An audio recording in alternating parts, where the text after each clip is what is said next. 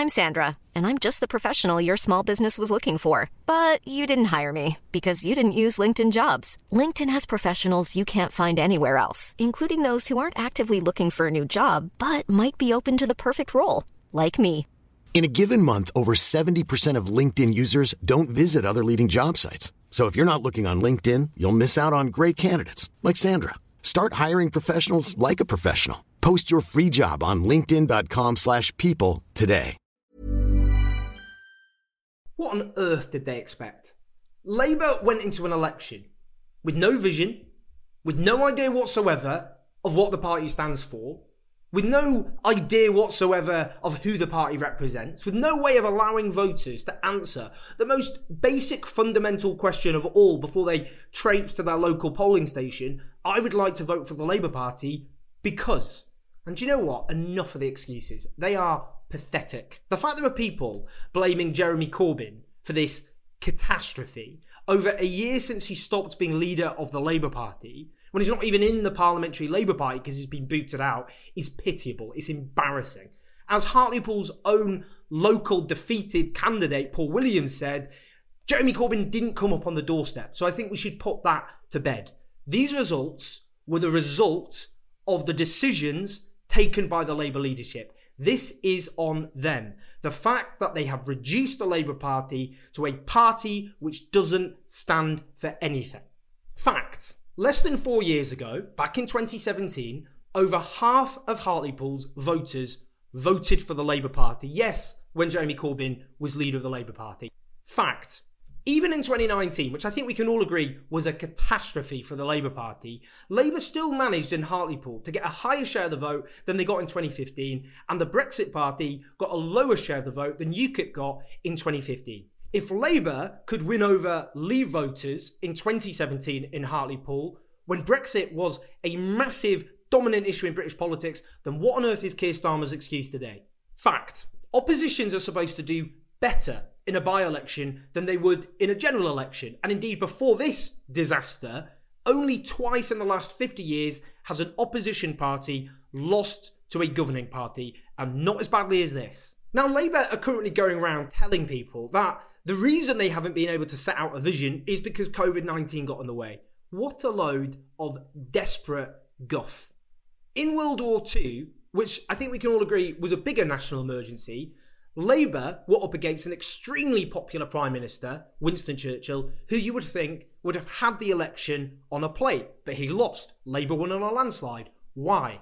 Because Labour looked at that national emergency and used it to set out their vision. They said that when Britain wins the war, we have to win the peace.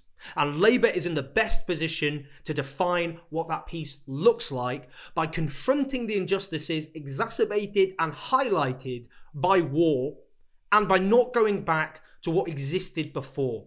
Labour could have done that with covid nineteen, and they failed. They failed to pin responsibility for one of the worst handlings of covid nineteen on the face of the earth, which left one hundred fifty thousand of our fellow citizens dead and economic ruin as a consequence. The fact that the Tories got away with locking down too late repeatedly, reopening without a functioning test and trace system because they handed it to their mates, and all the other disasters throughout the pandemic is scandalous, and that's on Labour. Because Labour didn't have a narrative of how the Tories got it so badly wrong and how they would have done it better, they have left people resigned to how the government have handled this pandemic. Which brings me to the twenty seventeen election, which everyone wants to simply scrub out of existence as though it never happened. Labour didn't win in that election, of course, and we need to acknowledge that and ask ourselves why it wasn't enough. But at the same time, we should be asking why, in twenty seventeen, an election which began with Theresa May with spectacular popularity, with the Tories twenty-four points ahead, why did Labour get the biggest vote surge since nineteen forty-five?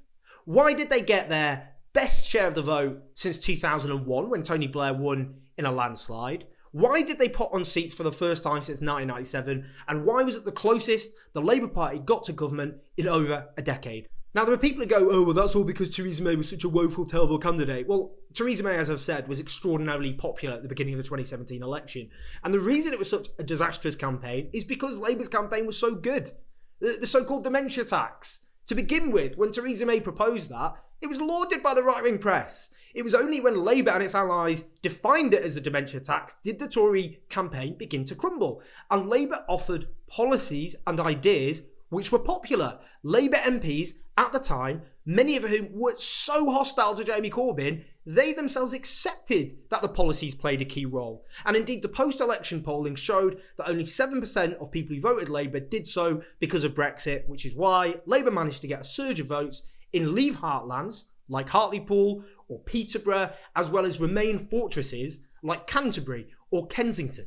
Of course we need to talk about what Jeremy Corbyn got wrong, not just what he was up against, which was a lot, but also the mistakes that were made, which helped ensure Labour didn't win in either twenty seventeen or the rout in twenty nineteen. Of course we should have that conversation.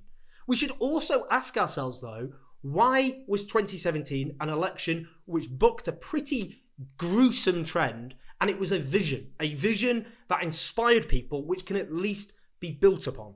Now, after this latest election rout, the Labour right are on manoeuvres. And do you know what? They have nothing to say.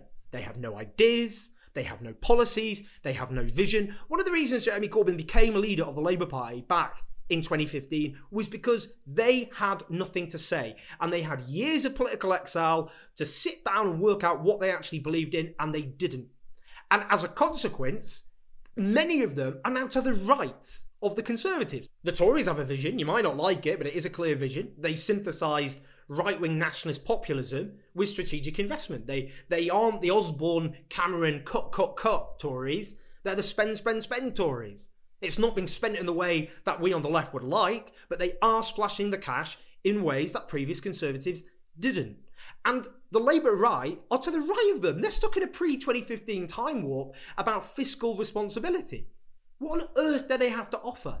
And that's why we ended up with the grotesque chaos of a Labour opposition, a Labour opposition scuttling round its spokespeople to T V studios to oppose Rishi Sunak increasing corporation tax.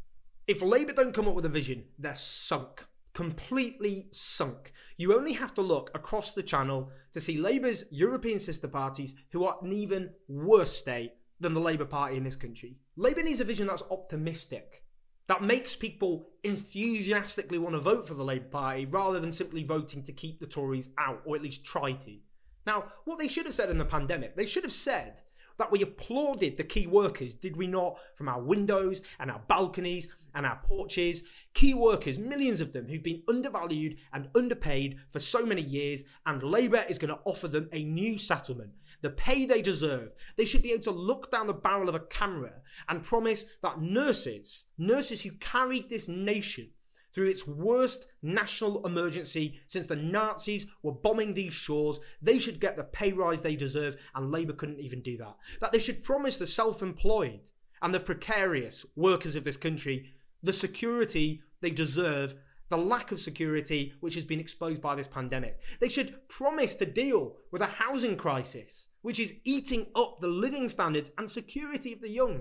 They should say to young people who formed a, a cordon sanitaire around older people by giving up some of the best year months of their lives in order to protect older people, that they won't be saddled with debt for daring to dream for a university education from which all of society benefits. They should say to the millions of people who saw how scandalously low and inadequate universal credit is that they will build a new welfare state that is fit for the people of this country. They should say that as Test and Trace exposed the shambolic nature of private sector delivery of government services, that the N H S vaccine rollout showed something completely different, that the public sector works, and that's why we should bring our utilities and services under the public ownership of the people of this country. And they should also say that the state being able to show that it can act if it has the willpower to deal with COVID nineteen shows they should do the same with the climate emergency, with a green industrial revolution that will bring a new wave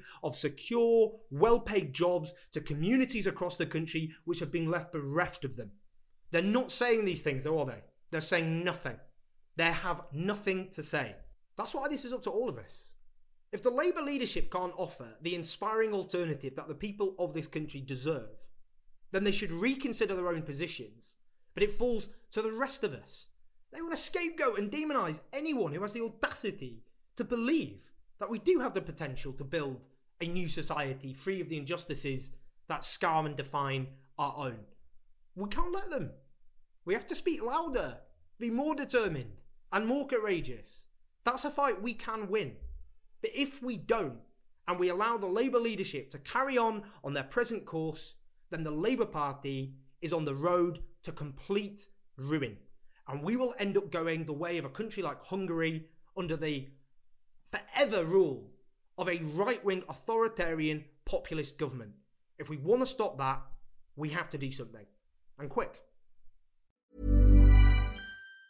Planning for your next trip? Elevate your travel style with Quince. Quince has all the jet-setting essentials you'll want for your next getaway, like European linen, premium luggage options, buttery soft Italian leather bags, and so much more. And it's all priced at fifty to eighty percent less than similar brands. Plus, Quince only works with factories that use safe and ethical manufacturing practices. Pack your bags with high-quality essentials you'll be wearing for vacations to come with Quince. Go to quince dot com slash trip for free shipping and three sixty-five day returns.